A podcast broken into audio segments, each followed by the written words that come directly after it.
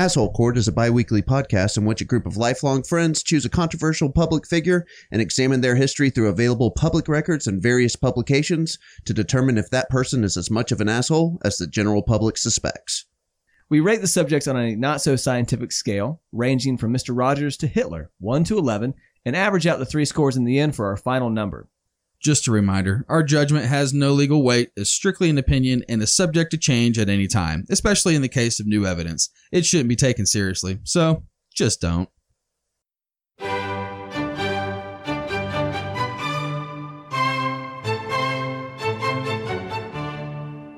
If there's one thing humans love, it's a good war. Sure, we won't admit it, but let's be honest with ourselves. We love conflict. Think of all the wars that we have outside of, you know, actual wars. The war on drugs, the war on poverty. There were the cola wars of the 1980s between Coke and Pepsi, the pizza wars, that was Domino's and Pizza Hut, the burger wars, McDonald's and Burger King, the coffee wars, Starbucks and Dunkin' Donuts. Most of these wars are entirely harmless. Nobody sane is going to get seriously upset if you like a Big Mac over a Whopper.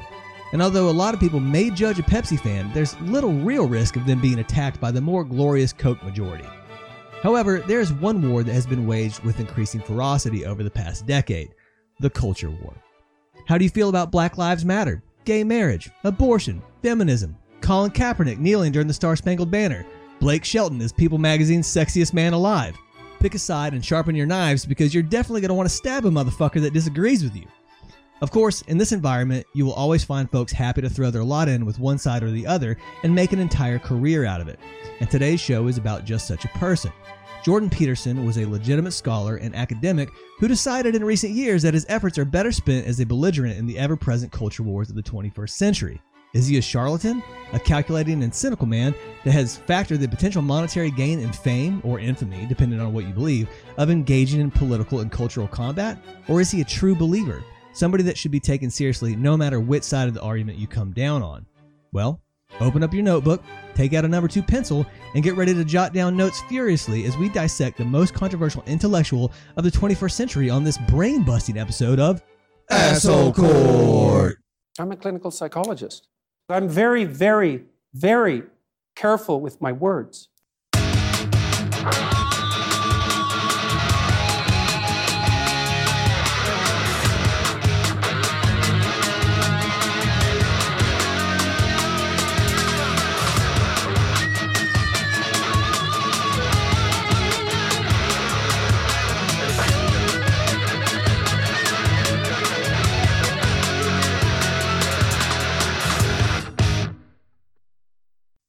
All right, before we get started, we want to give a shout out to, and I'm so sorry about this, man, but your name is incredibly hard. Eric C. Haluka, or maybe it's Chai Hitluka. I don't know. I'm sorry, buddy. You're a great guy, a big fan, and we love you. But uh, he's from Oslo, Norway, and he actually suggested Peterson to us on Instagram. So appreciate it, Eric. A Norway fan, huh? A Norway fan. Nice. Let me I see like the it. spelling. Let's see if Yeah, I can give his last name a whirl here. Either that or we'll just call him Eric C. Eric C. Right.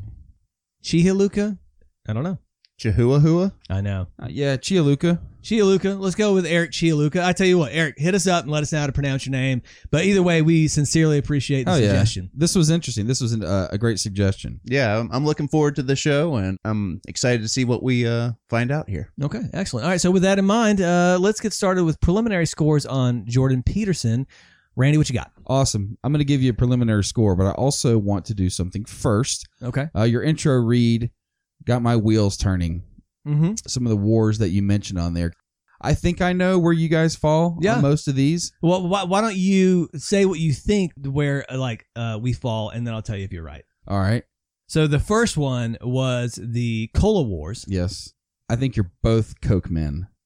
Yes, Yeah, I am. probably veered towards Coke. Yep. I'm, I'm a Coke. no, guy. I'm 100% Coke. Yeah. Yeah. There's no. I also don't care that much. I, I I will take a Pepsi or a Diet Pepsi. I don't care. Ah. Are you gonna drink any of that pilk that's coming out now? No, oh, no, God. The absolutely Pepsi milk? Yeah. Ah, Won't do yeah. that. Won't do that. But my drink of choice is a Diet Coke, so I'm Yeah, a Coke guy. okay. And honestly, it's not bad to throw Diet Pepsi in there like once. In, like if we go out of town, when you go out of the South and you go up north, it's usually Pepsi Yeah. you're getting. Which right? is funny And because it's Pepsi, okay. Pepsi's Southern too, which is North Carolina. Yeah, that's right. Yeah. No, that's where I switch, and I'll go to Pepsi products, but I'm gonna go into the Mountain Dew Sierra Mist realm Attaboy. before I'll do the Pepsi. I like So- Seven Up better than Sierra Mist and Sprite. Diet it's- Seven Up is pretty good. Yeah, it's not bad. A little crisper, I think. Yeah. Yeah. All right. What's so the next one? The next one was the Pizza Wars, uh, and I didn't include uh, Papa John's on here because the Pizza Wars took place in the '80s. right? Yes, of so course. Domino's or Pizza Hut. All right. I know a little bit. Uh, You I know me. I I've know talked about it multiple times. Mikey's a Domino's guy. Yep. And I think Buddy's a Pizza Hut guy. Yep, exactly right. And what do you think I would be?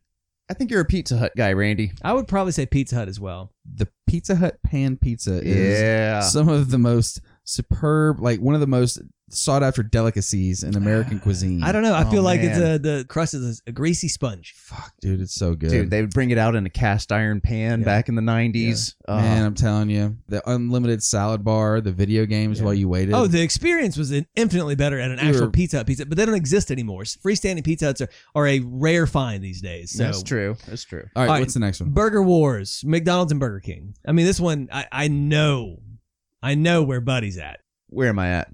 Oh, you're a hundred percent a McDonald's guy. No. Big Mac That's or so Whopper? strange. You've No. always been not Big Mac or Whopper so much, but you've always been a quarter pounder dude. It's uh, ev- every time we've gone out of town, I've, you you eat McDonald's. Now, because and that's where we usually like end up. But Yeah. if we're just talking about like the actual burger itself, man, Burger Yeah. King kicks McDonald's ass on the actual Yo, burger Yeah, every day, and it's that it's the the flame grilled, charbroiled. I love a good Whopper, but the thing is, that's the only thing I will order from Burger King ever, and I have to be in the mood specifically for give a Whopper. away your answer. Yeah, sorry. I had you as a McDonald's guy anyway, but I do. I want you to tell Mhm. the world your Big Mac hack. Oh yeah, we talked about it in one episode, but it is the Big Mac hack is to just you can order a double cheeseburger. That's and you- like two dollars. Yeah, and you clear out everything. You say double cheeseburger, but you're like, I want Big Mac sauce only, and then you use the French fries for the middle bun. It's the- Oh, it's the- yeah, nice. yeah. Okay, Nice. I like it. It is like a Big Mac. It's Yeah. delicious. Yeah, where All are right, you now, at on Randy? this, I'm Randy? gonna say, I'm gonna say McDonald's on Randy. If I could make my own Big Macs, it would be great. Yeah. I, and I do prefer the Big Mac. Yeah. Yeah. Over the Yeah. Whopper. I like the Whopper. I like the? Whopper. I, I love the Big Mac. I wish they would make it out of like two quarter pounder patties. Right. Yeah, sure. Last one here is the coffee wars. So that's Starbucks or Dunkin' Donuts. All right. I think uh, Buddy's Dunkin', Mikey's Starbucks. I'm I am Dunkin' all day. Dunkin' all day. I'm Starbucks all day. Yeah. Way off. Yeah. Yep. What about I- me? Dunkin'. I actually think he's your, your Starbucks guy. I'm a Starbucks guy. Yeah. The Oh. coffee itself is better. Yeah. I my now here's the thing. I agree the coffee is better at Starbucks, but the ordering experience is better for Dunkin' Donuts because uh, they also have like the, the the coconut flavoring that they do not have at uh at, at Starbucks. And coconut and coffee go together really really well. Mm-mm, not at all. Yeah, not a no. Mm. Uh-uh. Well, you don't like you don't like coconut. I don't like buddy. coconut I like at all, coconut so- and even the coconut cream creamer. Oh yeah. Oh, I God, love it. Oh. Coconut no. coffee's great. Sounds horrible. No, but you you funny you brought up the Dunkin' experience. You know, you remember my Dunkin' story where I had an episode there and had to drive off mad. I'm, we added to the pile. yeah, I know the Subway story. I'm, I'm interested to hear the Dunkin'. dude.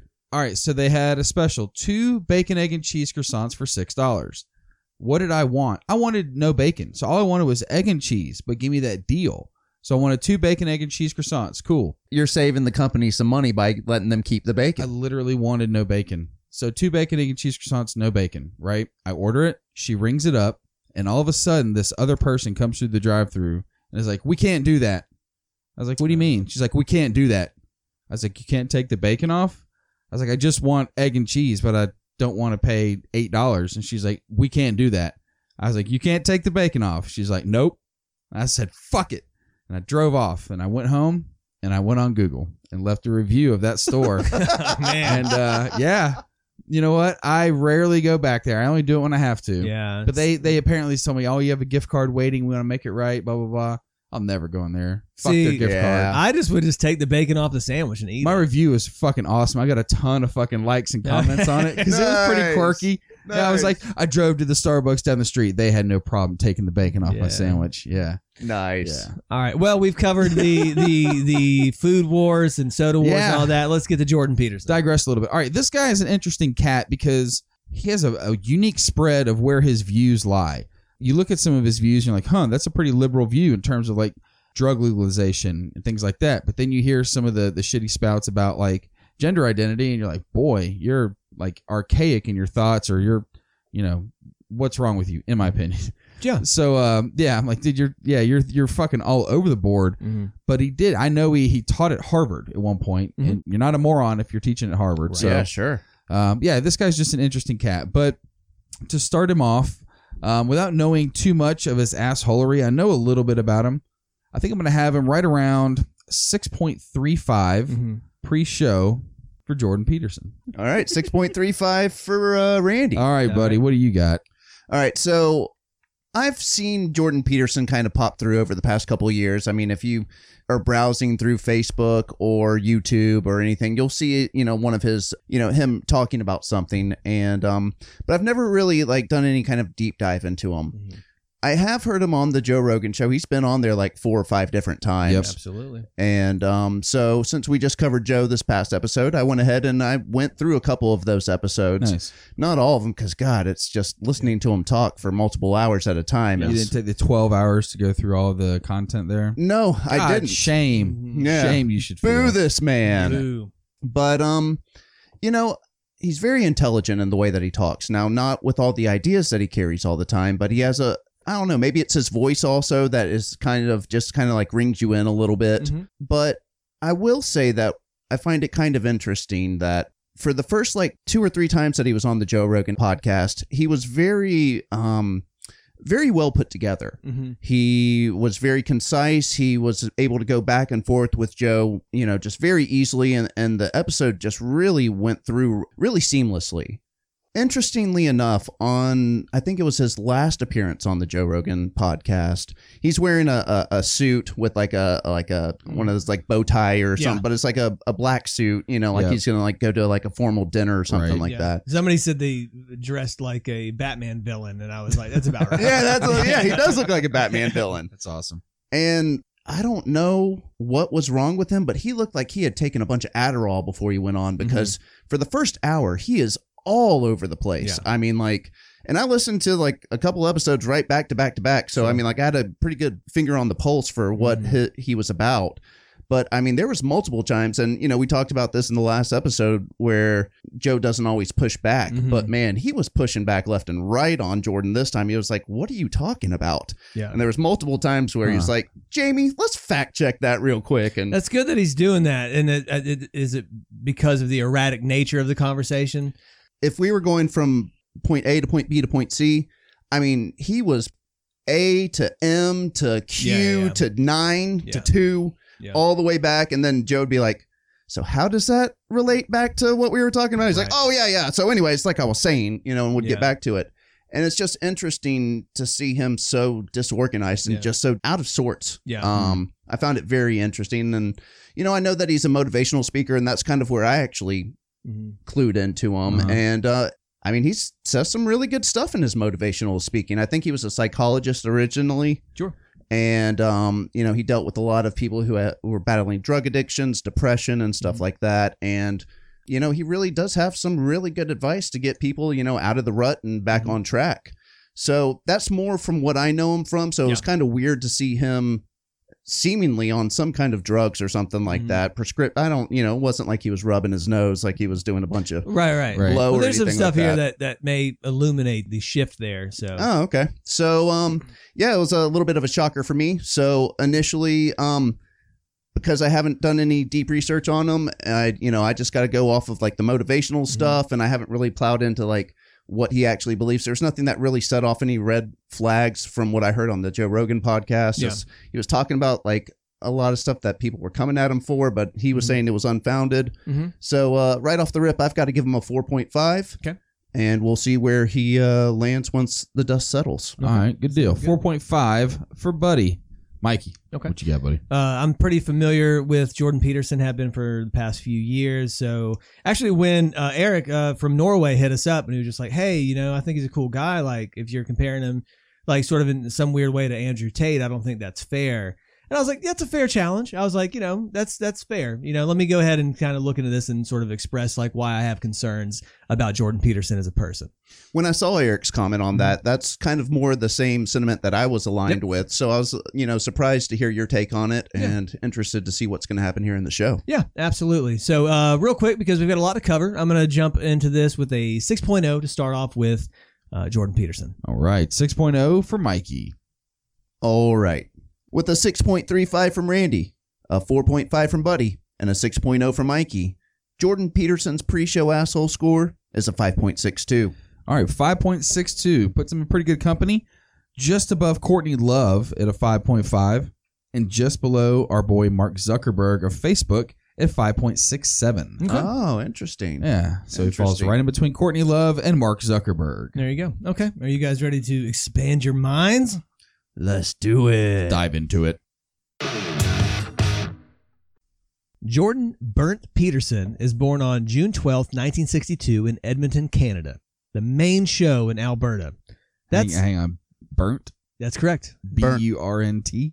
B E R N D T. Burnt. Burnt. Burnt. Oh, okay. Yeah, I was like, burnt? Like, Toast? yeah, It's a, it's not a name you hear a lot, but it's uh apparently like uh Norwegian or Nordic or something like that. All so right.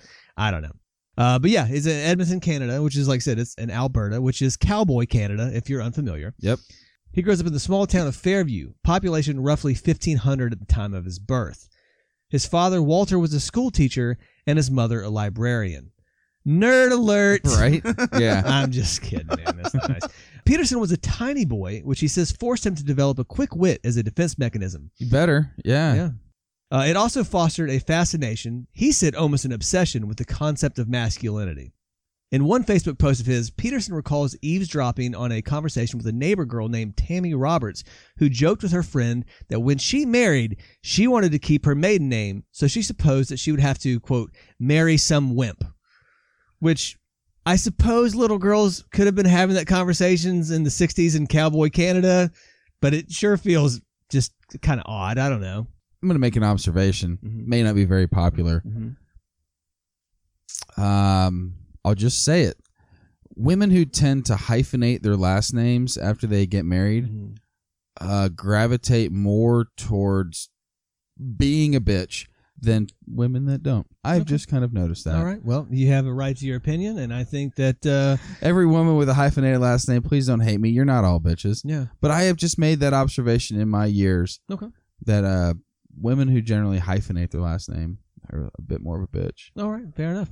Just an opinion. That's at Randy at AHC Podcast. Really, you guys got nothing on that? Like, I mean, uh, have you never noticed that? I have noticed that uh, it's a bold move, right? It is a bold move. It Yeah. is, yeah, and it feels like uh, yeah, they have to be a certain type of person to sort of uh, step outside of societal norms. So of course you're going to categorize somebody in a way that uh, that they feel comfortable with that, and they also uh, feel like they have a personal sense of identity. Yes, they can have strong personalities. I will put it that way. yeah, I'm not touching that with a 10 foot pole. Yeah. Either way, that conversation seems to form a core memory for Peterson.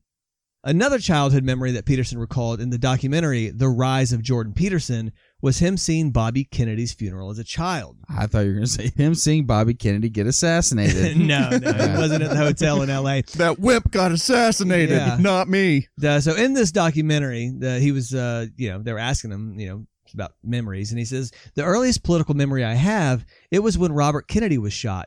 I don't know how old I was, probably four or five. I watched his funeral and I thought, I'm going to have a funeral like that. The off-camera questioner asks, like, what made you think that you'd have a funeral like that? And he says, I have no idea. I, I have no idea why I thought that. And the camera guy asked him again. He goes, What struck you about the funeral? Peterson said that it was, well, that it was a very large public event, that there was a lot of grief that was associated with it.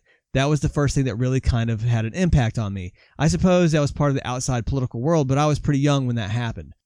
So that's interesting. We'll unpack it a little bit. Yeah. To me, it screams attention, Yeah. right? Aspirations of wanting to be remembered so much that that would happen for you. Right. narcissism. Yeah, there we that you're gonna have a state funeral at six years old. Like I said, I mean, it's an inter- it's like it's certainly an interesting thought regarding a state funeral for a five year old or whatever. Um, I think it's a good starting point here. Anyways, he grows up in a vaguely religious family, the type of family that mostly goes to church for the social and community aspect. Mhm. But he decides somewhere in his youth that, quote, religion was for the ignorant, weak, and superstitious, and so he moves away from it. It is also around this age that he becomes consumed with the Cold War and the fear of nuclear annihilation, which, to be fair, wasn't out of the norm at the time. I still vaguely remember how prevalent the idea of it was uh, for me as a child in the 80s. I spent a lot of time as a young kid drawing fighter jets with USA on the tail stabilizer, shooting at jets with USSR written on their tails. You constantly thought about war with the Soviet Union if you were if you grew up in the Cold War. Yeah. We didn't see it much like growing up. I think the biggest thing I can relate it to was the Y2K scare Mm-hmm. Mhm. when everybody thought the banks were going to crash and the world was going to come to an end because we would have no financial systems.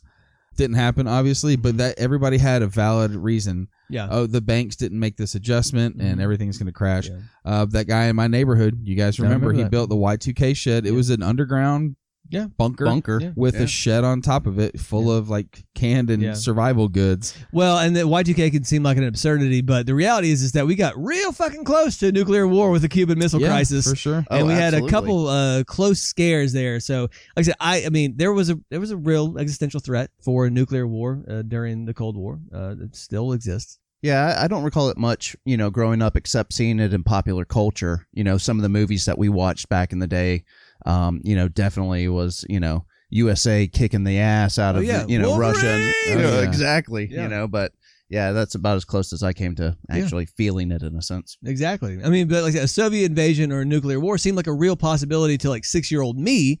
So I totally get it. Thankfully, Rocky Balboa ended it all uh, for us by defeating Ivan Drago in Rocky Four and What winning the Cold say, War. Rocky Four Yeah. helped the Cold War. For a little while, Peterson uh, finds himself in the camp of ideological leftists, not necessarily radical, but left nonetheless. Uh, he joined the what was called the New Democratic Party in Canada. At a certain point, he professed to wanting a left wing revolution, but that thought dissipates when he begins interacting with left wing activists in his first few years of college, which makes sense. I mean, college age political activists are as enjoyable in company as sharing a car ride with your lactose intolerant uncle after attending Queso Fest. Very true, man. that uh, that shoe fits Yeah. quite well with that description. Now, it's hard to get details on what exactly happened with his uh, fellow left wing activists at Grande Prairie Regional College or at the University of Alberta, but it certainly seems like it could be important for his, you know, development in life. Sure. Sure. And we'll get into to this a little bit later on. And also, honestly, I, I just had a uh, fun time thinking of leftist activists at Grande Prairie Regional College, like protesting a rodeo, animal cruelty at the uh, Calgary Stampede, flattening tractor tires or some shit. And I imagine a bunch of dorks sitting at like a picnic table outside, Yeah. like with the '70s glasses and Oh, like yeah. the porn star haircuts, just Yeah. acting mad. Yo, Yeah. man, we have to live out here in cowboy Canada, man, with a bunch of backwoods idiots, man. Tell you what, man, that bull's dick's huge, man. Either way, his negative interaction causes him to jettison ideologies in general, he says. He's like, I got rid of all ideologies, which, okay. Uh, and instead, focus on what he called the human impulse to destruction and its ramification in the Cold War. He drops his intended path at this point as a corporate lawyer and begins classes in psychology in order, as a fellow professor later put it, to understand why some people would destroy everything their past, their present, and their future because of strong beliefs. Which is admittedly a very interesting question and one that certainly feels relevant both culturally and specifically to this show Yeah, and our times. Yeah, of course. absolutely. He spends the summer working on a railroad in Saskatchewan. All the dudes he works with call him Howdy Doody because he's a little freckle faced weenie. During school, he visits a maximum security prison where he's especially impressed by a prisoner with a massive scar down his chest, which he assumes came from either surgery or an axe wound, an injury that he says, quote, would have killed a lesser man anyway, someone like me. The hmm. wimp. Yeah, Yeah. yeah. Yeah. yeah. we seen a pattern here? Feels a bit like a wiener. Yep. This is- uh, yeah, I don't know. Anyways, let's keep going. Glorifies the the masculine, you know, dominant. That's right. Yeah. A girl proposes to Peterson. Who is this girl? So bold and progressive that she swaps societal roles and asks for young Jordan's hand in marriage. Why? It's Tammy Roberts. The same girl that he says remembered talking about keeping her surname and therefore having to marry a wimp. Oh yeah, that's right. That's right. Interesting. They agree to a contest to see whose name they will take, and that is whoever can pee the farthest standing up. I'm kidding. Tammy wins. I'm, I'm kidding. She takes his name. Pretty Oh. simple. Huh. All right. Which again, you're like, okay, that's an interesting. story. Talking a big game, girl. That's right. Well, she was like six, but Yeah. it's She true. let Right. go of those six year old ideologies Yeah, and fine. Also, I should note here that I read an article that said that she proposed to him, and another that said that he proposed to her multiple times. It's not really relevant, so I didn't dig much deeper. It's just a note. Okay. Sure. Following the University of Alberta, where he graduated with a BA in political science, he does a gap year in Europe. He spends time studying the psychological origins of the Cold War and reading people like Nietzsche and Solzhenitsyn and Dostoevsky and farting into jars he'd close up to huff later on to prepare for coffeehouse discussions with the provincial Canucks back home who hadn't done a gap year in Europe and only had the paperback edition of the Gulag Archipelago. What the hell is the Gulag Archipelago? That is the book by Solzhenitsyn. That's um, Come on, man. I know. You know, Hey, you know who you're talking to. talking. I, we're talking. Solzhenitsyn, of course. Ah, yes. yeah. Sniff my farts, fuckers. Hey, Is he a Russian writer? he is. All right. Well, he was. He's dead now, but yeah. Um, he heads on to Montreal to attend McGill University, which is like the Canadian equivalent of Yale or Princeton. Okay. Very good school. At McGill, he earns his PhD in clinical psychology and spends a couple of years as a postdoctoral fellow at the university hospital. Following this, he is hired as an assistant professor at Harvard University. He works as both a clinical and a research psychologist, and his research uh, specialty at the time was in personality traits.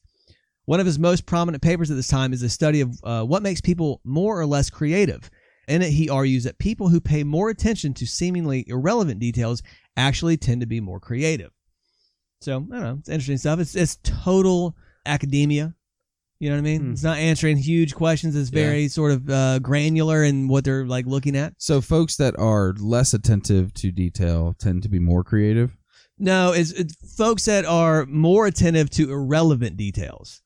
Okay. Like if you're looking at a car, right, and you're like, "Oh, that's a Honda Civic." I really like the red brake pads behind the rims. Yeah, exactly. Yeah. Oh, I love the way that the the tail lights look on this. Whatever, you know what I'm saying? It's, Yeah. it's the stuff that doesn't make a huge difference, but it's just that sort of detail. Which Mhm. I mean, it almost feels obvious, but again, you have to prove that. One of the discussions that he had with Joe, and this was actually in the the last episode where he was kind of going a little crazy. Um, he was talking about how creatives only do it as they're seeking power. And Joe was like, "What are you talking about?" And he was like, "Every creative, that's you know just how it is.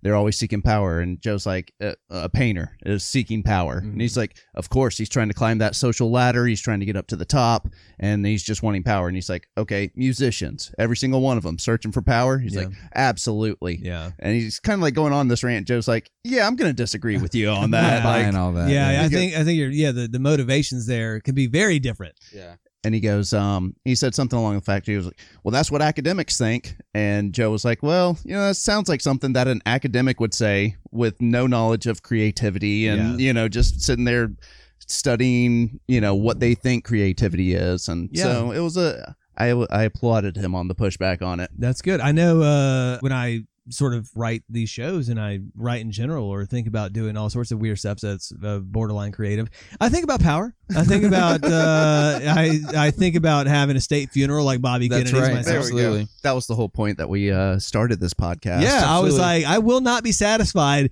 until they bury me Arlington with a 21 gun salute, and I'm talking fucking howitzers, you motherfuckers. And I will earn my way there by talking about legends like Fred Durst and Dustin Diamond. That's right. Screech from Hey. Saved by the Bell That's will right. get me a state funeral. another rung on the ladder. That's right. Mhm. By 1998, he's working as an associate professor at Harvard and is gathering everything to publish his first book. And let's be honest here. Throughout this stretch of time between McGill and Harvard and the publication of his first book, Jordan Peterson is an absolutely respected member of the academic psychology community. According to Google Scholar, he has been cited more than 10,000 times in academic publications and is one of the 70 most cited researchers in his subfield. Huh.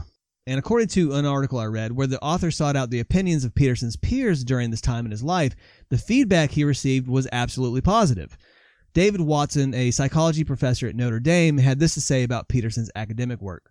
Quote, his work in personality assessment is very solid and well respected. I mean, it sounds like the guy knew his job. Yeah. Really, really well. Absolutely. with his uh, motivational speeches like uh, they're powerful stuff like i could see where if you were in a, a dark place if you just listened to him and actually applied what he was saying like it's simple stuff that you know he's just like you know if you're sitting there in a room you got to change what you're doing every day and even if it's as simple as just cleaning your room like you see that pile of papers over there Yeah. that i mean just keep on doing it and your life will improve i Yeah. promise you just clean up everything around you and Yeah. Yeah, we're It's like, definitely going to get into that because that, like I said, there's a moment here where you're like, yeah, this guy's got it together. Very Yeah. rational person. Mhm. smart guy. Absolutely. After exiting Harvard in 1998, Peterson publishes his first book in 1999. The book, titled Maps of Meaning, basically posits that ancient myths and stories in general are a human means of understanding and relating universal truths, that they are a way for humankind to construct meaning from a chaotic world. It focuses especially on the Jungian concept of the hero's journey, in which an ordinary person heeds a call to adventure and goes out into the world to struggle and suffer, only to return with heightened self knowledge.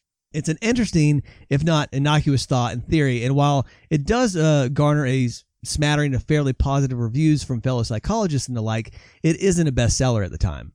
It definitely doesn't make Jordan Peterson a household name.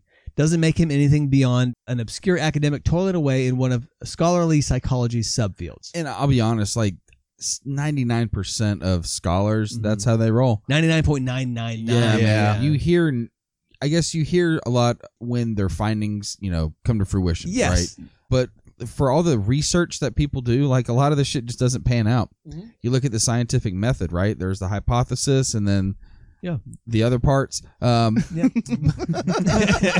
you know what I mean? I know you test it and yeah. all that stuff. No, but they love they love the work. Yeah. That's what they do. They love they love uh, just they they go in there and this is what they love to do. And thank God for people like that, dude, because Yeah. really something that would seem so uh like mundane or obscure to everybody else is like their passion for life and they're answering like the little problems in life or whatever that people can build on. That's the name of the game is you come up with things like even like Jordan Peterson had his papers on like alcoholism and stuff like that and people take that and they build on to something else to build a larger idea of, of like the, the, the whole of humanity right Yeah, in this sure. particular sense so those guys are great but not all of them you do have academics that want to be fucking famous Sure. and he is certainly one of them so Yep. we're going to get into that Ah, academics seeking power, huh? that's exactly right and that maybe that's a projection Hey. and had he remained on this track, he'd likely be working on furthering his research and publishing in academic journals. One thing is for sure, we certainly wouldn't be talking about him on an episode of Asshole Court. Yeah, that would have been buried for sure. Yeah, no one's going to care about that. So, what happened? It's hard to say with any certainty. There isn't really a documented moment where there was an internal change or epiphany where Peterson uh, decided to set aside his standard clinical academic work for the spotlight of public political opinion. Although one of his colleagues and close friends and the guy that fought for him to be hired at University of Toronto in 1998, he had a description of his, of his time at the university, and it does seem to hint at something brewing. And I'll say here that this guy actually wrote uh, an op-ed that he was like, "I was Jordan Peterson's biggest supporter, Uh-huh. and now I think he's dangerous." Okay. Oh, okay. He says, quote, he was more eccentric than I had expected. He was a maverick. Even though there was nothing uh, contentious about his research, he objected in principle to having it reviewed by the University Research Ethics Committee, whose purpose is to protect the safety and well being of experiment subjects. He requested a meeting with the committee. I was not present, but was told that he had questioned the authority and expertise of the committee members, had insisted that he alone was in a position to judge whether his research was ethical, and that in any case, he was fully capable of making such decisions himself. He was impervious to the facts that subjects in psychological research had been, on occasion, subjected to bad experiences, and also the fact that both the Canadian and the United States governments had made these uh, reviews mandatory. So he totally went in front of the board and was like, "You guys are all full of shit. You need to listen to me." Yeah, exactly. He was just like, you can't. There, there shouldn't be an ethics committee on the on the research that I'm doing here. But the thing is that you talk about things like MK Ultra and stuff like that, where people are doing like psychological experiments on people, and these people could definitely become victims to like you know just bad faith science or Yep. just Sure. really experiments that aren't well thought out that can affect them later on in Oh, life. you've seen it throughout history, man. Absolutely. One hundred percent. That's why you really need to have like an like you know a review board. Sure. Yeah. makes sense. An ethics committee to you know be able to stand there and be like, hey, Yeah. this Hey, is kind of fucked up. Yeah, it's you can't put you know a shock collar on that dude's balls just to see what he does, just for your own entertainment. How dehydrated can we get him? Every time he gets water, he gets shocked. Yeah, Once you get him extremely dehydrated, we'll ask him a series of questions and then send him home. that's exactly All right. right. Next. Exactly. Tired of commercials in the middle of your asshole court episodes? Do you want to say in the next show subject or the next conspiracy we discuss? Well, now you can. Go to patreon.com slash AHC podcast. Get those ad-free shows you want, get some input on who you want to hear about, and become internet famous with a shout out on one of our shows. We've even got stickers and swag to show off to all your friends, and you'll get new Conspiracy Court episodes as well. Go to patreon.com slash AHC podcast to find us today. Either way, by 2010, his academic output certainly had become less prolific, although he remains employed at the University of Toronto and continues to see patients. Uh, just a note here his most influential research was published in the late 90s and early to mid 2000s. Of his 20 most cited papers, only one came out after 2010. Okay. Okay. So you can see like an arc here. Yeah. Like the work is becoming less important, certainly, and also just not as well respected. Sure. And as I was saying uh, earlier, that there was no real internal marker of delineation for Peterson's shift away from strict academia. There is an absolute external one. And that comes in the form of a 2016 Canadian legislative bill known as C16. If you're unfamiliar with this bill, as most understandably are, it is summed up by Canada's Library of Parliament as a bill crafted with the intent to, quote, protect individuals from discrimination within the sphere of federal jurisdiction and from being the targets of hate propaganda as a consequence of their gender identity or their gender expression. The bill adds, quote, uh, gender identity or expression to the list of prohibited grounds of discrimination in the Canadian Human Rights Act and the list of characteristics of identifiable groups protected from hate propaganda in the criminal code. It also adds that evidence that an offense was motivated by bias, prejudice, or hate based on a person's gender identity or expression constitutes an aggravating circumstance for a court to consider when imposing a criminal sentence. So pretty much um, put trans people in as a protected class in hate crimes. That's exactly right. Fair. Yeah. Yeah, absolutely. Yeah, this bill and its focus on gender identity and gender expression really, really set Peterson off. And he decides to pack away his academic paper writing and get out the weapon of choice for the modern culture warrior YouTube. Peterson leverages his academic credentials for the purpose of drawing attention to this particular bill and expressing how much he hates it. In a series of YouTube videos attacking the bill as a grave threat to free speech rights, he says he would refuse to refer to transgender students by their preferred pronouns, stating that separating gender and biological sex was, quote, radically politically correct thinking. He argued that C16 would lead to people like him being arrested. So was this when he was arguing about like not just like guys that wanted to be uh, addressed as she or flip flop that, but like where they even would even go into something deeper, like where they would have like XE and all sorts of like if I wanted to be uh, considered a horse, I could be considered a horse and I think stuff it's like more that. just like if you're born female, he doesn't think you should be able to go by anything other than a she. Yeah, Randy's onto it, but also there. That's the thing is that that the they'll take uh, an inch and stretch it a mile to that. They're like, oh, these kids want to identify as a as a cat or Right. whatever. yeah, yeah. and yeah. so you have two ways to look at it: is in terms of like a social aspect, or there's social impact, and then a legal impact, right? And we're talking about a bill here, so of course it can only be defined by the parameters of that legal. It's weird to see like what will stoke someone, Mhm. stoke somebody's fire to come out like this. I'm like, oh, there's the true Yeah. Jordan Peterson, right? I had to take, um, yeah, this to get him to like. It seems like to pop out of his shell Yeah. and be like, That's you know what? I'm gonna make all my life's work and say this is where I, I choose to come out and stand my ground. Yeah. in academia and absolutely. or on the flip side, he knows that he's on the downward trajectory, and he's like, "I'll bet you if I hit this hot topic, it can, you know, Yeah. It could be throw both. me into the limelight." Yeah, it could be both. Por qué no los dos? uh, in a separate interview from the YouTube videos, Peterson defiantly declared, quote, if they find me, I won't pay it. If they put me in jail, I'll go on a hunger strike. I'm not doing this. I'm not using the words that other people require me to use, especially if they're made up by radical left-wing ideologues. End quote. The argument that Peterson is making here, that people shouldn't be jailed for not calling someone by their preferred pronouns, uh, is honestly reasonable. You shouldn't be jailed for refusing to call a transgender person by their preferred name or pronoun. Does it make you an asshole? Uh, yeah, I think so. I mean, like, how hard is it to be polite and call someone by their preferred name? right. How much does it uh, affect your like day, really? You know what I'm saying? But being an asshole isn't a crime, not in any legal sense necessarily. Beyond that, though, there's a real problem here with Peterson's take. And that's because that isn't what the bill was intended to do, right? And that isn't just my like flippant podcasting guy opinion here. Experts on Canadian law said that Peterson was misreading the bill, that the legal standard for quote hate speech would require something far worse, like saying transgender people should be killed to qualify for legal punishment. Well, Oh. and two, I was just kind of thinking about it. If he has such a problem with this, did he always hate gays? You know, or is this part of that whole like viewing the macho kind of ideology as that narcissistic view we've kind of talked a little bit about? If that plays into the why behind it, I'm still kind of figure out why this was the triggering moment. I don't know if he's always hated gays, but I know that during one of uh, the parts of the podcast, he was talking to Joe about how he has a son and a daughter. The daughter's a little bit older, and when his son was two and his daughter was three, they were downstairs. They were playing, and some of her friends were over, and they were dressing him up in like a dress and fairy wings, and they were all like all running around as little mm-hmm. fairies and princesses and Okay. stuff like that.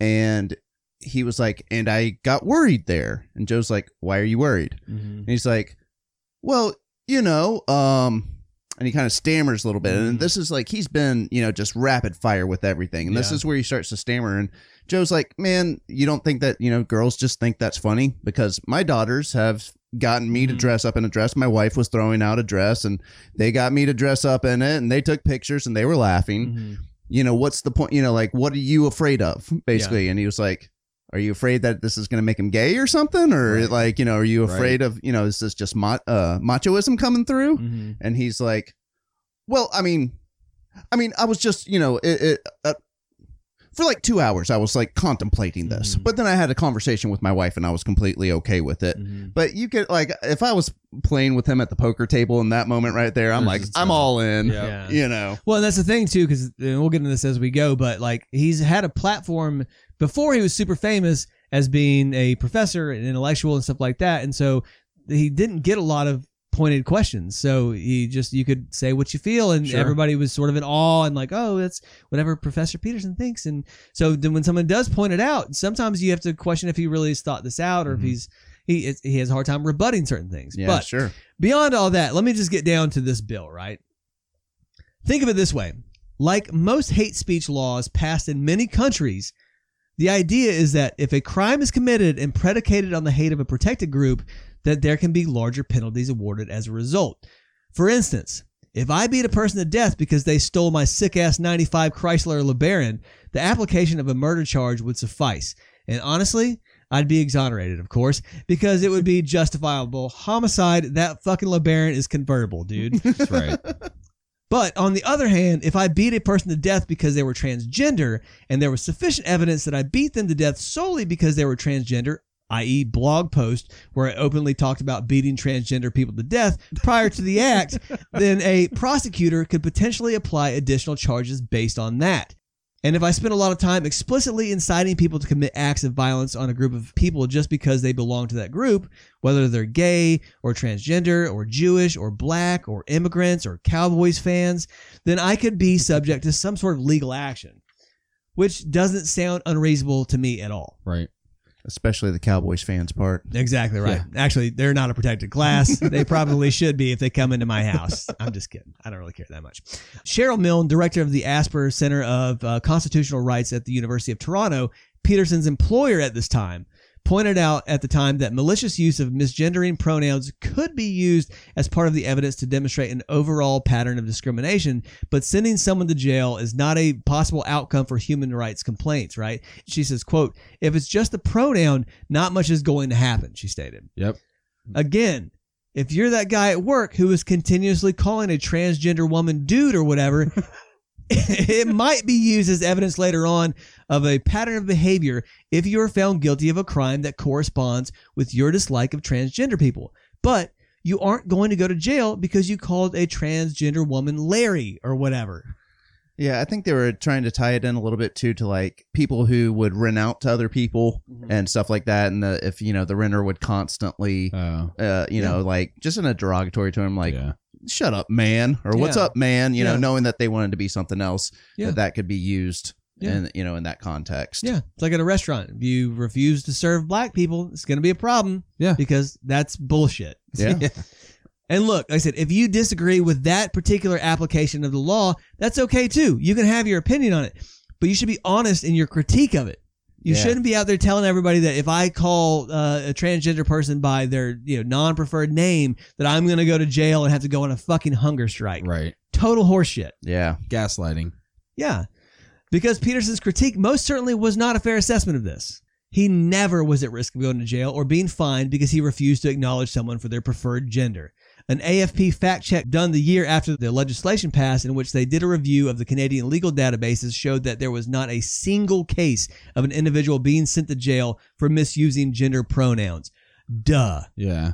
But that doesn't matter at all.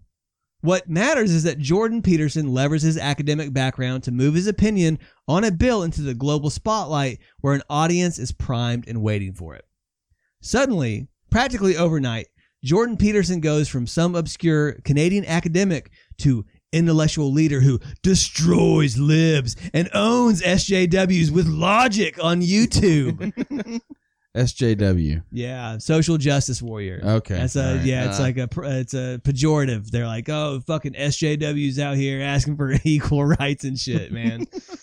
and don't get me wrong, some of these fuckers are annoying. I get that. You know what I'm saying? But the base thing here is that like, should people have uh, equal access to certain rights? Yeah. Yeah. Within a month of posting his YouTube videos decrying C16, they rack up north of 400,000 views. And by the end of 2018, Jordan Peterson's Patreon is bringing in $80,000 a month. Oh. Yeah, we'd like to hit that goal, guys. Yeah. Uh, Maybe not the route he took. But, no, uh, no, uh, exactly. step up your game, Patreon subscribers. Yeah. No, the Patreon subscribers are doing their job. It's the is rest true. of you people out That's there. That's right. That's right. I'm just kidding. Or non Patreon subscribers. His YouTube videos are garnering millions of views each. He has lucrative speaking engagements everywhere, including appearances on huge platforms like the Joe Rogan Experience, which, as we noted in the previous show, gets a couple hundred million downloads a month. In that same year, 2018, Peterson, being smart enough to know to strike when the iron is hot, releases his second book, 12 Rules for Life An Antidote to Chaos. In this book, he outlines how to live a good life and sets it up in the uh, ever popular listicle format. And I'm going to be honest, like the rules themselves are rather pleasant, agreeable, and in most cases, obvious. Mhm.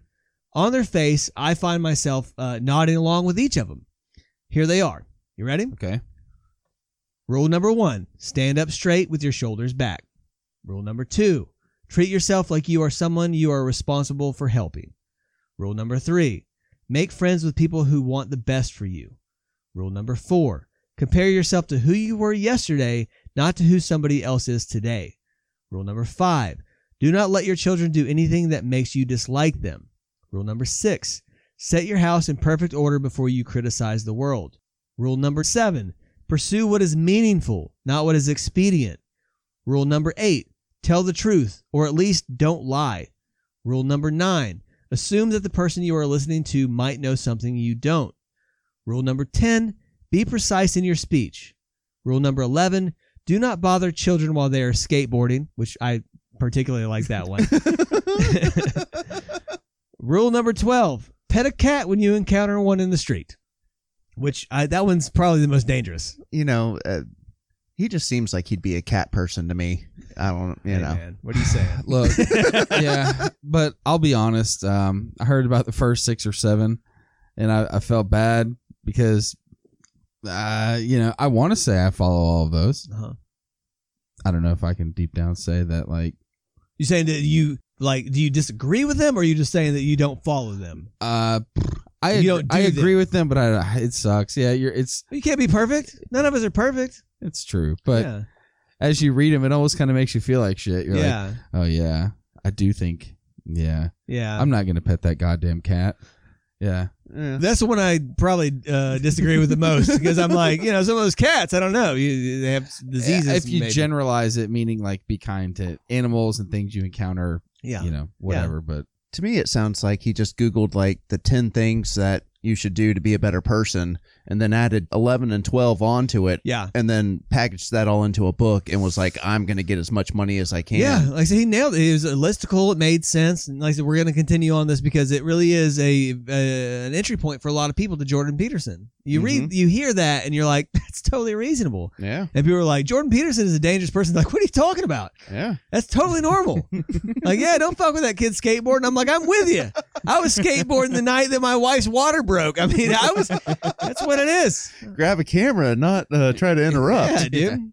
Uh, in each chapter, he starts with a rule and then expands on it with like personal anecdotes, some academic input, and sometimes draws from the greater animal kingdom to make a point.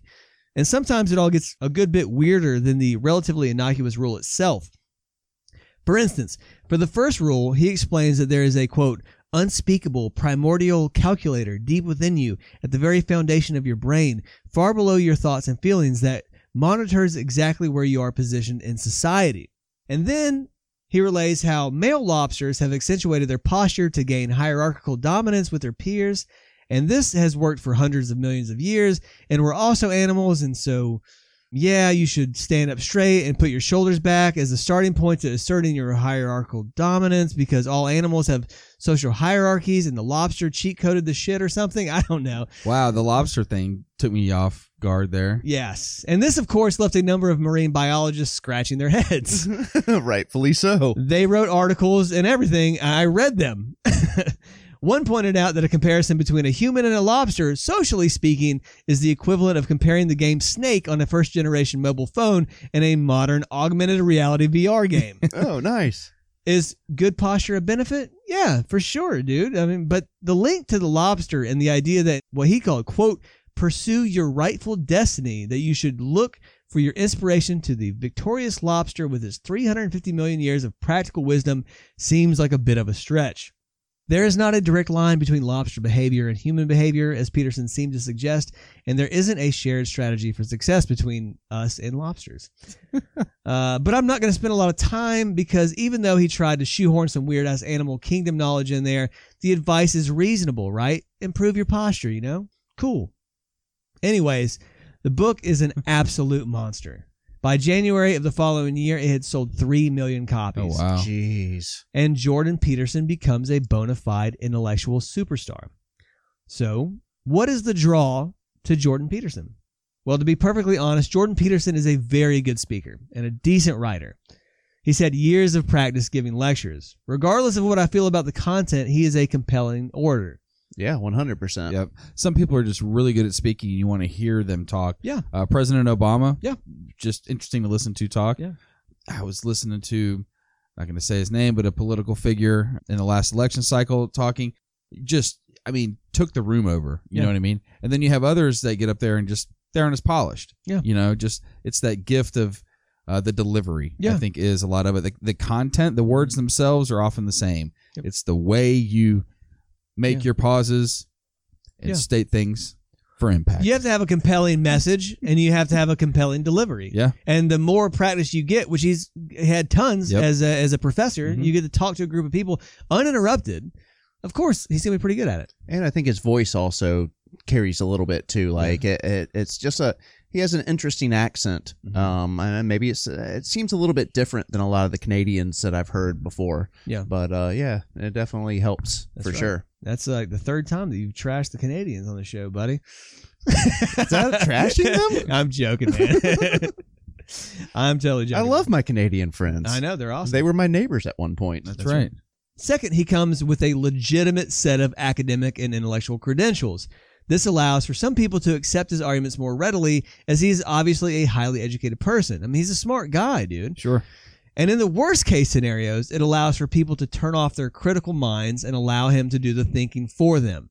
Bonus, it allows them to feel a sense of satisfaction, allows them to feel like deep thinkers because they're absorbing the thoughts of a bona fide intellectual after all.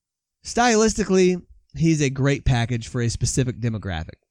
Young men who consider themselves serious minded and intellectual.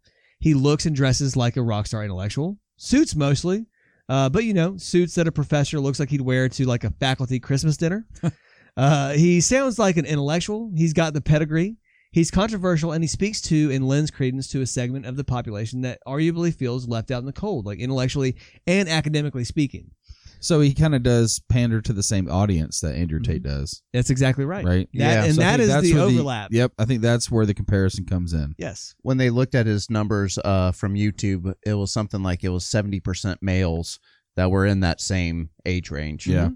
and a guidebook to life that offers simple, Fairly obvious advice, underpinned and bolstered by interesting anecdotes about psychology and animal behavior and sociology. Well, that's a great package for young men that are drifting in an increasingly confusing world that are like looking for a compass. Yep. But substantively speaking, what is Jordan Peterson about really? Well, he has a number of pet causes. He talks frequently about the crisis in masculinity or the backlash against masculinity. He argues against the idea of there being any validity to the concept of white or male privilege. He hates identity politics, which is kind of interesting, uh, but we'll get into that. And political correctness. He believes in strict concepts of gender identities, obviously. We've talked Right, about that. yep. Mhm. He is not a fan of feminism and sees nothing wrong with a patriarchal society. He thinks college uh, courses like women's studies should be defunded. Oh wow. Yeah.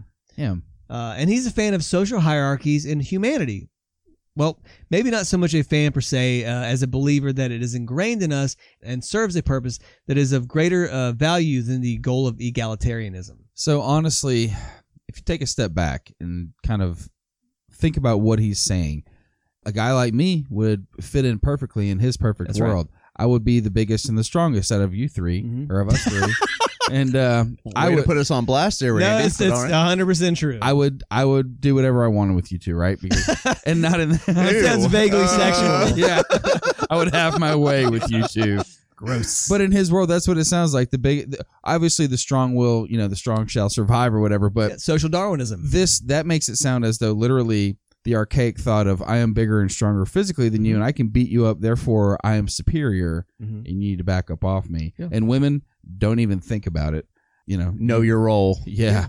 Yeah. Wow. Kind of interesting take on it all. Yeah. He believes that oatmeal raisin cookies are better than chocolate chip. Ooh. Oh, I'm just kidding. That's a I'm- big I'm, strike. I'm, kidding. he just went up a whole point. That, that one got the biggest uh, eruption from the from the AHC crew here.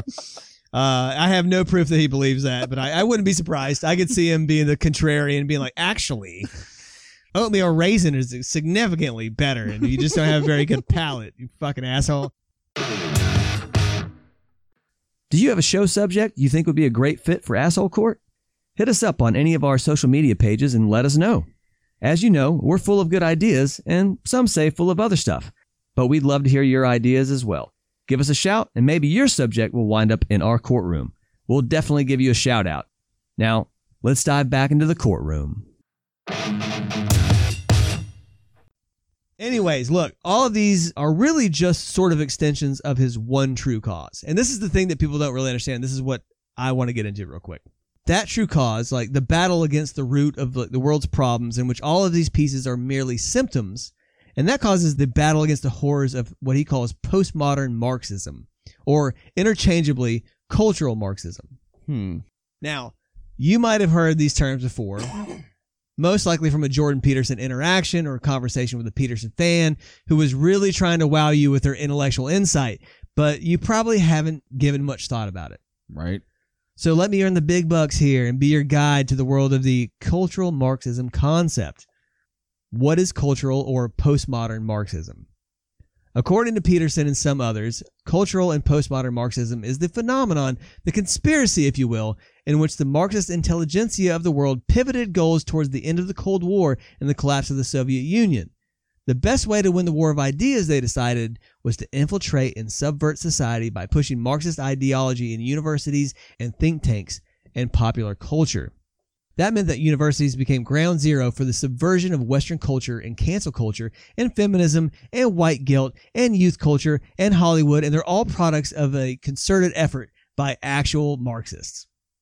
And postmodernism, the late 20th century movement characterized by broad skepticism, subjectivism, or relativism, a general suspicion of reason, and an acute sensitivity to the roles of ideology in asserting and maintaining political and economic power, which Peterson fucking hates, is also an extension and a tool of the Marxists to subvert Western culture. Let me bring one thing up real quick. You know, it talked about, you know, them spreading the message in the universities, right? Mm-hmm. Let's be honest. Um, the kids who might buy into this bullshit, they may not be the kids in college. You know Mhm. what I mean? So I don't know if you can pin like something like that idea just on college because what it, I don't even know the percentages, but I would guess fifty percent or less. Oh, I'm going Go to get to into college? This. Yeah. Okay. Yeah, All I right. absolutely touch on this because it is this is the foundation of everything that he believes. Okay. So is this like Russia's last ditch effort as they're going down the toilet? Not Russia necessarily, but you have like a global cabal of people that are Marxists, right? Okay. That's the concept. Okay. And again, I was like, you know, with our audience here, I apologize. Are you still with me? like I know this is uh, not Screech or the Mama June episode. It's uh, it's a little You're different. welcome. Yeah. Both Randy shows. Yes, but hang in there because this is actually important. Because Peterson talks about it all the time, dude. He says things like, quote, the Marxists aren't just wrong. They're wrong, murderous, and genocidal. The postmodernists don't just uh, get to come along and adopt Marxism as a uh, matter of a sleight of hand because their Marxist theory didn't work out and they need a rationalization because it's too dangerous. It's too dangerous to the rest of us, end quote. In one of his lectures titled, quote, Identity Politics and the Marxist Lie of White Privilege, he says, quote, Postmodernists don't believe in fact. They believe that the idea of fact is part of the power game that's played by the white dominated male patriarchy to impose the tyrannical structure of the patriarchy on the oppressors. So he's this is a commonality. He talks about this stuff all the time. Like this is like this is why he always talks about like white guilt or like why uh you know white privilege is an absurd idea. And then, like, let's talk real quick about what white privilege is. It's just to say, hey, you know, uh, we've had a pretty good run at it, you know, for Right. uh, you know, a, a good couple centuries here. Like, we've had better access to things than a lot of minorities have. Uh, certainly with uh, you know, black people in the country being slaves. It doesn't seem like that insane of a theory. It doesn't mean that you should apologize for being white. It's just saying that you acknowledge that you know you're probably better off because your ancestors were white in a country where it was advantageous to be white. Sure. And that's almost like sometimes he brings it up on, on, on a couple of the speeches that I've heard him doing on the JRE. And it almost seems like he's talking about the only people that we can make fun of at this point is Mhm. the white male. Yeah, you can't make fun of any other group. Yeah. So it almost feels like he is, in this instance, like mad that that is. Yeah, he's aggrieved. Yeah, exactly. Hundred percent, man. Uh, like I said, his fear and disdain of cultural postmodern Marxism is the underpinning of his entire political framework. Like I was just saying, everything else is just exhaust out of the tailpipe. That's feminism. That's college campus culture right Yeah. now. That's cancel culture. All that comes from this underpinning theory of cultural Marxism. Now, what's interesting to me too is like the gushing that comes from Jordan Peterson fans when they talk about this idea in a way that makes it sound like new and revolutionary, right? They're like, dude, postmodernism Marxism is what caused fucking Louis C.K. to get canceled, bro. Jordan Peterson says like blah blah blah. Did You know? Louis C.K. jerk off? in the- Exactly, yeah. His dick is what got him in trouble. Exactly. But here's the thing cultural Marxism or Peterson's specific postmodern Marxism branding isn't a new concept at all. It's a total retread of an old idea and one that I heard constantly from my fucking grandparents back when I was a young conservative. The communists had infiltrated the colleges and Hollywood. My grandmother would profess like whenever like an actor expressed a political opinion that was different from hers, or when a scientist was on the television explaining that the earth was more than a mere 6,000 years old. like real John Birch society shit. And get this, the idea was old when my grandmother was a little girl. Right. For real. Yeah. Oh, yeah, sure. Jordan Peterson's postmodern Marxism is as fresh an idea as the traffic signal.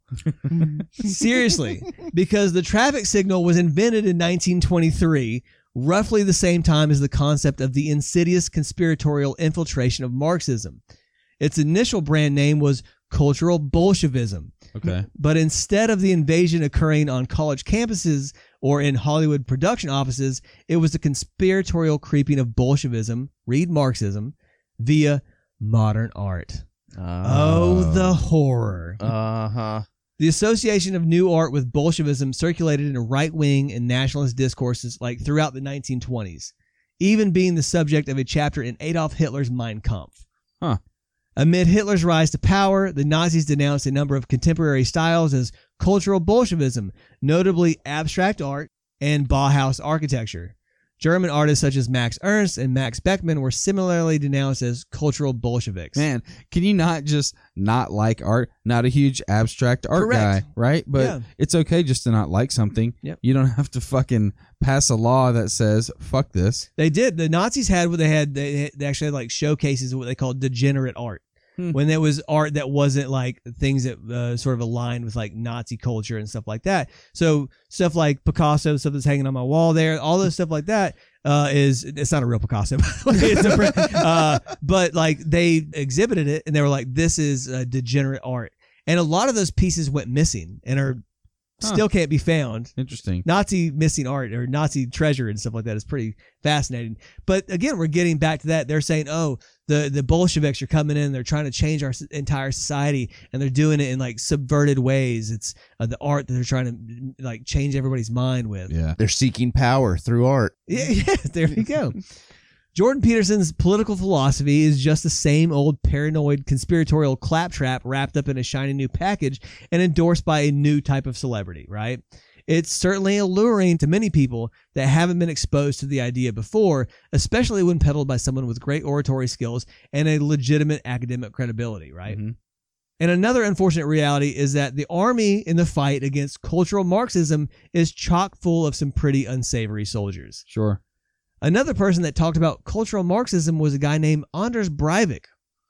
Are you guys familiar with him? The only Anders as I know is from um, Workaholics. That's right. That Ders. that yeah, Ders rules.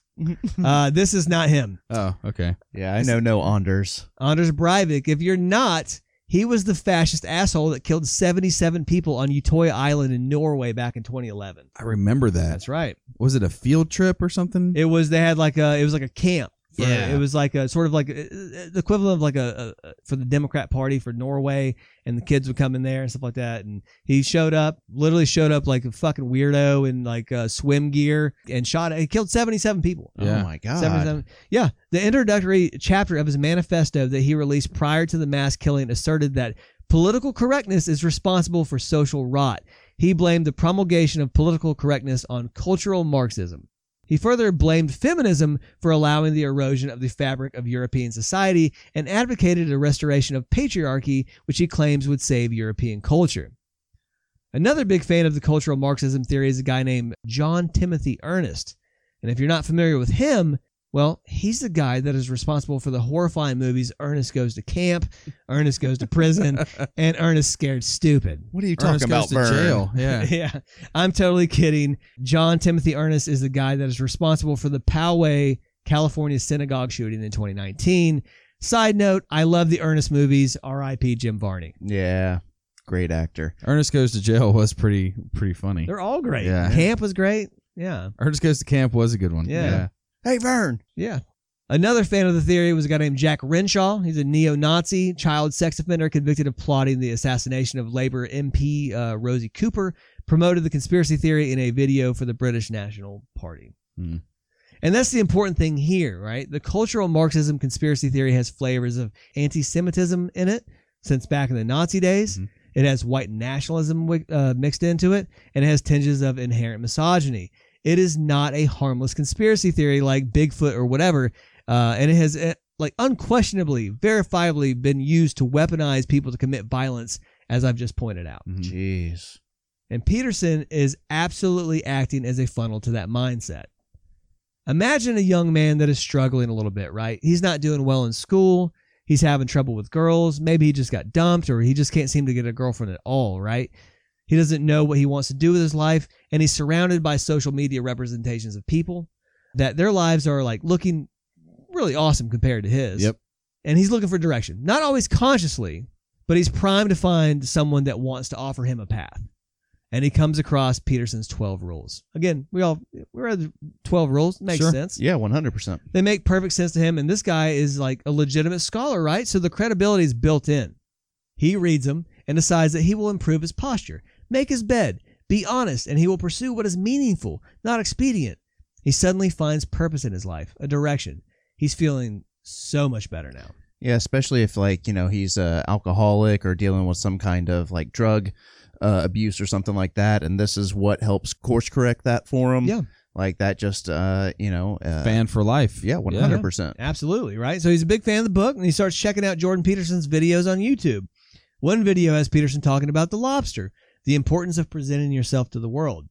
Another video is about how political correctness is killing the West, that transgender people are acting as fascists when they force people to acknowledge their preferred pronoun or whatever that is. And this kid thinks, yeah, dude, I can call him what I want to. And you can, that's fine. Another video talks about how political correctness is a product of postmodern Marxism. This kid starts looking into cultural Marxism from sources around the web. A lot of the stuff he's reading sounds right.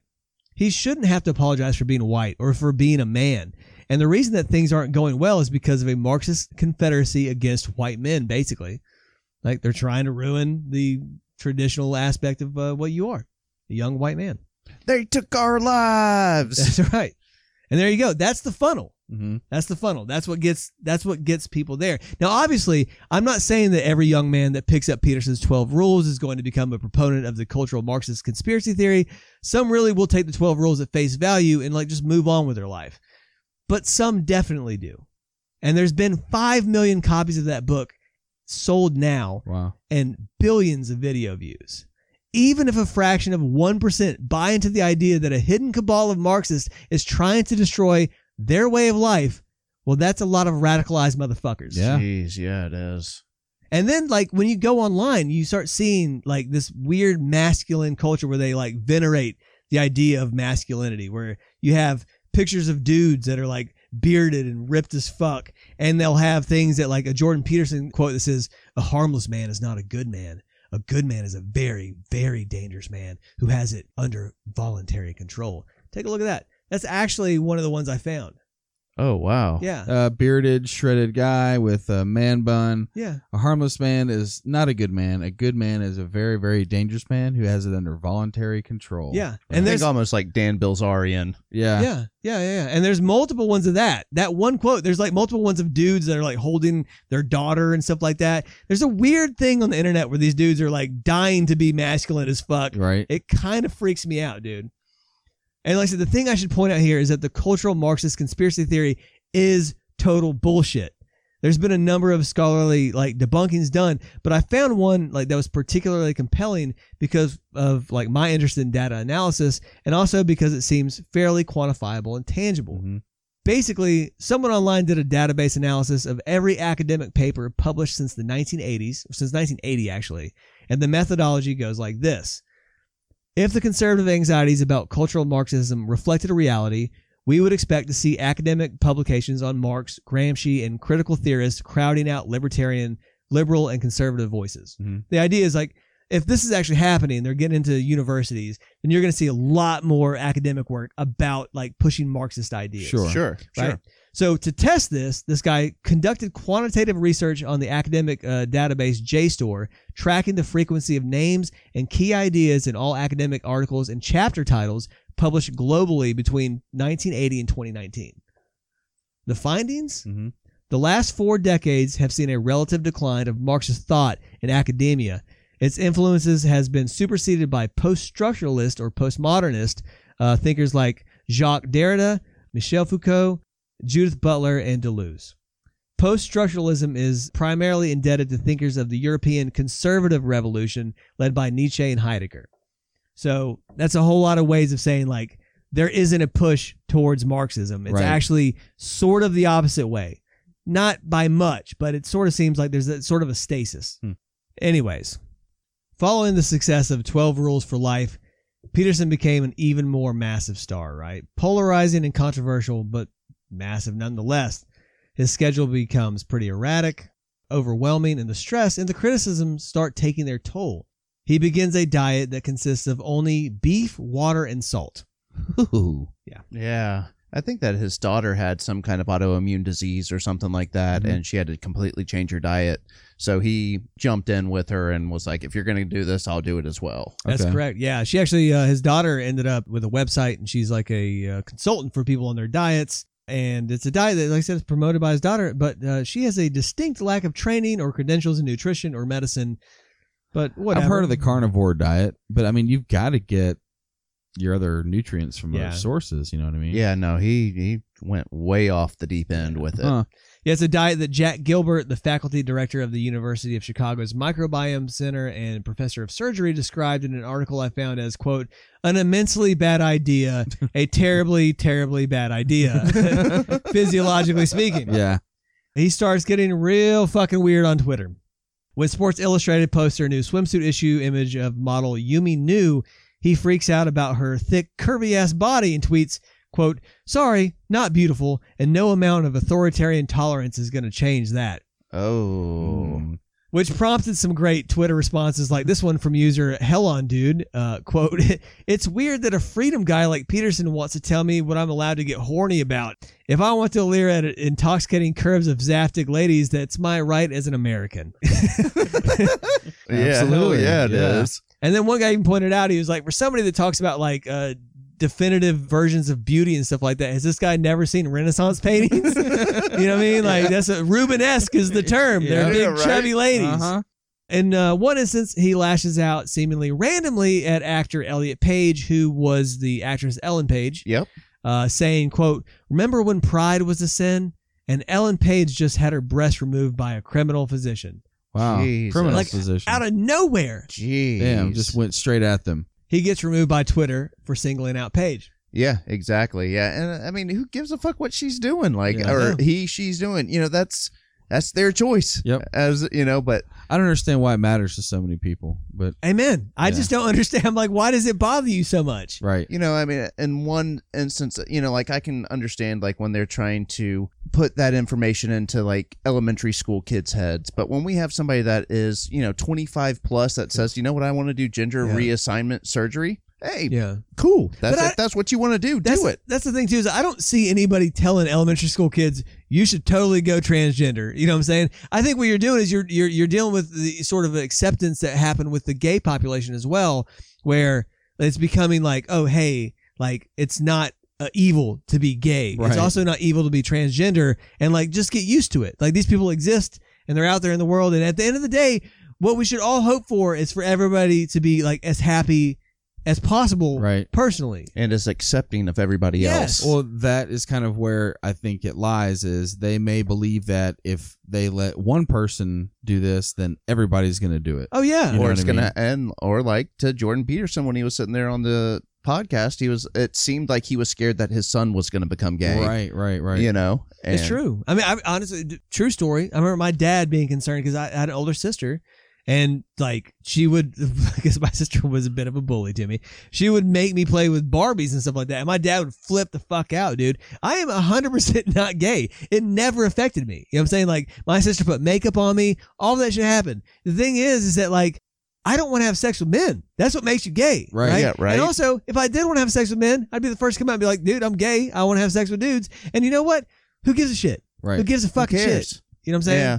So at the end of the day, if they're like, oh, they're trying to make me have sex with them, that's rape, dude. Now you're talking about rape. You're not talking about a personal sexual preference. Right. Yeah. So like, again, why does this matter so much? I don't get It it. doesn't. Yeah. No. But yeah, and it's also just incredibly like cruel and mean to go after, you know, Page and say, "Oh, hey, you a criminal doctor did what you would make you feel better, right?" Like I said, he gets he gets removed from Twitter or whatever. But in response, he posts a 14 minute video on Instagram where he uh, is dressed in his three piece pinstripe suit. That's the one where I saw someone said he looks like a Batman villain, and it just nails it. And he breaks down every word of his tweet and declares that he would rather die than delete it. And hilariously shrieks, Up yours, woke moralist. We'll see who cancels who. and what was great was people people were like doing him as like he was like the wicked witch of the east. or Oh, nice. Up yours. He said, We'll see who cancels who. Uh, That's awesome. Yeah, he swears he's going to quit Twitter, and then he pops back into tweet a couple hours later about some other issue. He also breaks down in tears a couple of like during a couple of interviews when talking about the young men that he's helping out. Which part of me is like, if you really feel that strongly about it, that's kind of uh, admirable. But you're leading them down a horrible yeah, path. you got to take out all the hate, Yeah, man. why don't you just like yeah, be cool about it, and not tell them that like cultural Marxists are trying to destroy your way of life. Right. There's other ways to do this. And then one day in late 2019, he disappears from the public eye. There's plenty of speculation about where he might have gone at this point. Well, as it turned out, Jordan Peterson was in a medically induced coma in Russia receiving treatment for a potentially lethal addiction to benzos. Oh, I Wow. told you. I That's told you. He seemed crazy on the JRE that last episode. He went to Russia and he was put in a medically induced coma for like nine days because he had absolutely gone off the rails on benzos. Like Really? Xanax, Valium. I can't remember which one he was doing uh, or which one he was taking at the time. He was prescribed it. Okay. and I think it just went everywhere. Now, in all fairness, like his wife also had been diagnosed with kidney cancer. He's on a crazy public speaking tour. I think the anxiety got to him. He's already sort of there's moments in his life, even when he was uh, trying to get on as an actual like tenured professor at Harvard, he said he got too depressed and couldn't do it. The guy has mental issues, and I Sure. will not fault him for that. That Sure, is not at all. okay. It is. It's. It's. Look, you should get help. They touched a little bit on that uh, about uh, his speaking tours, and he said that this was back on. He appeared uh, that last time on January 25th of this year, and of the previous year, I guess 2021, he had had like over 200 speaking uh, uh, um, jobs Mm. or engagements Yeah. uh, throughout the course of the year, and I mean, like that is a Imagine going to work every day It's a crazy and, schedule. uh, in a different city. yeah, Sure. 100. percent I'm not gonna lie. I mean, I I did uh when I was traveling. It wears on you, and you don't even realize how it affects you. It's like so the one I, I talk to like people I work with now about like how, how burnout affects you, and you don't even realize that it's happening. Mhm. Yeah, And mine was a moment where I was walking through a hospital and I saw somebody that was in a coma, and I was like, "Lucky bastard." Oh, wow. and I and it, it like and it was a sincere thought in my mind. I was Right. like, "That would be so nice to not have to have a lot of stuff to do and just like just be on a break. just yeah, just it was a break, and it, that's when I realized I was like, oh, this is fucked up. Like Yeah. you're burning out, bro. Yeah, And so, like I said, I won't fault Jordan Peterson for burning out. I won't fault him at all for an addiction to to benzos. Benzos are incredibly addictive. It's terrifying. There's only two uh you know substances that can kill you from withdrawals, and that's alcohol and benzos. You Yeah. can die from those. hmm Uh, but it's just interesting to me too that like he does all this and uh, he comes back and then like his daughter's talking about it and she's she makes a, a very specific point that she was like he was physically dependent on benzos he wasn't an, an addict Hmm. And i was like that's that's fucked up dude Yeah. No, that- yeah, so now you're, you're trying to you're trying to parse things and separate him into oh he's not really a bad person, but these other addicts are. He didn't have addictive personalities. You're so addicted that you're fucking physically addicted. yeah. That's like the definition of an addict. Exactly, Yeah. Yeah. a hundred percent. And also, it's so shitty to sit there and, and like to, to try to like compartmentalize that and be like, no, no, no, he's not one of the the bad ones. Right. Yeah. You know, right. fuck you. How- Why don't you, you should recognize that and be like, you know what? Instead of spending all the energy that you have on talking about cultural Marxism, why don't you help fucking addicts out? Yeah. Figure something Yeah. out. You have a fucking platform, but he didn't do it. You know, now he's he's, he's back. Now he's back in the gears here. He's fucking uh, put a new book out, and he's actually talking about running uh, for prime minister of Canada. Huh. So who knows? Maybe someday Jordan Peterson will get that Bobby Kennedy state funeral moment, but I sure hope not. And that is Jordan Peterson. Interesting. Wow, that was an eye opening. I don't know how well he would do in the yeah the Canadian Prime Minister uh, election. I don't think he'd do very well at all, but that doesn't mean he's not going to do. I mean, look at that. I mean, Kanye West right now is uh, again trying after he just said he loves Hitler Ugh. and that the Jews should forgive Hitler. He's Jeez. still going to run for president. Herschel Walker ran in Georgia. I mean, it's not at this point anybody can be a candidate and have a decent crack at it. It's horrifying. Jeez, yeah, just I mean, depending on your popularity, and I think Kanye will be a good kind of marker for that. That guy's. Yeah. anyways, all right. Final scores, boys. All right, so learned a lot today. Great show. Super technical in terms of a lot of the psychological and the the Marxism thoughts. and Yeah, I kind of where apologize. that idea the idea came from. I know it, it's tough to do a show on this guy, but you have to sort of get in the weeds on it because he's an intellectual, and so you have to address like that sort of intellectual base. Yeah, sure. Absolutely. Um, so you know, pre-show, I had him at the highest score at six point three five. I knew a little bit of his antics kind of coming into it, not knowing kind of the impact on you know off the platform he's been given. Yeah, Um, I knew he had been banned off of Twitter. I knew some of his social media shit. Didn't realize, you know, I guess how strongly in the paint, for lack of a better phrase, he'd gone on his views with the the whole anti-Marxism or whatever, you know, or what whatever he deems to be what's wrong with America, why we don't the love world, the world, the world, whole world. we don't love the big strongest guys anymore, right? Mhm. All that being said, I'm looking at our score chart and like Dr. Phil kind of like rings in the same frame as this guy, but I think he actually trumps Dr. Phil a little bit. So I've got him at a 7.31. 7.31. 7.31 Okay. for Jordan Peterson. Yeah. Buddy, what do you got? No, I, I like that right there. That um, this I mean, this was an eye opening episode because I was on that. You know, I'm I'm not one of the guys that was like following him or Right. anything, but I definitely was of that. You know, like he seems to be doing a lot of good. He Yeah. does a lot of you know motivational speeches, and you know he just seemed at least with the glasses that I was wearing before the show, it looked Mhm. like he was doing a lot of good out there. Yeah. But then when you find out that really it almost seems like what he's doing is is that is the platform that just kind of baits people in and then he starts pushing a lot of his like cultural marxism ideas Yep. and you know uh, you start to hear about like whether or not what he says but how he truly feels towards gay people and Yeah. what he's afraid of like how that would you know affect him and his family Yeah. And how he lashes out at that subgroup of people like that is just insane to me especially for somebody who has a degree in psychology was a psychologist He understands that, right? He understands that impact. Yep. You would hope. One hundred percent. Yeah, yeah. One hundred percent. And I hate it when we have these kind of intellectuals that have the power to do good and really ride that wave, but then they Yeah. they you know they kind of turn Doctor Evil on you and Mhm. turn around and wield their power for evil. A prime example of that would be in the movie Little Nicky. That's right. If you'll remember, release the good. and Popeye's chicken fucking rules. Yeah. Yeah. So um no, that's that's horrible, man. I hate it because I, I really did I, I liked him on the beginning of this and a lot of what I would hear him talking about on the Joe Rogan podcast, it just a lot of it was a little bit over my head. You Mhm. know, uh, my eyes would kind of get glazed over a li- Yeah. on a little bit, but then he would kind of bring me back a little bit. Um, but still, you know, it's just that's tough, man, and I hate to hear it. And you know, I wish that I could have kept him more in that four five range. Sure. Um, you know, where I had him pre-show, but I've got to jump him up. You know, I did like the comparison of uh, Dr. Phil, but I don't see Dr. Phil really radicalizing even 1% of his audience. radicalize my fan group. Cultural Marxism is a real problem amongst people. You can't put me in that same group there, buddy. and so I'm not going to put him in the same group. I am going to put him just a little bit higher.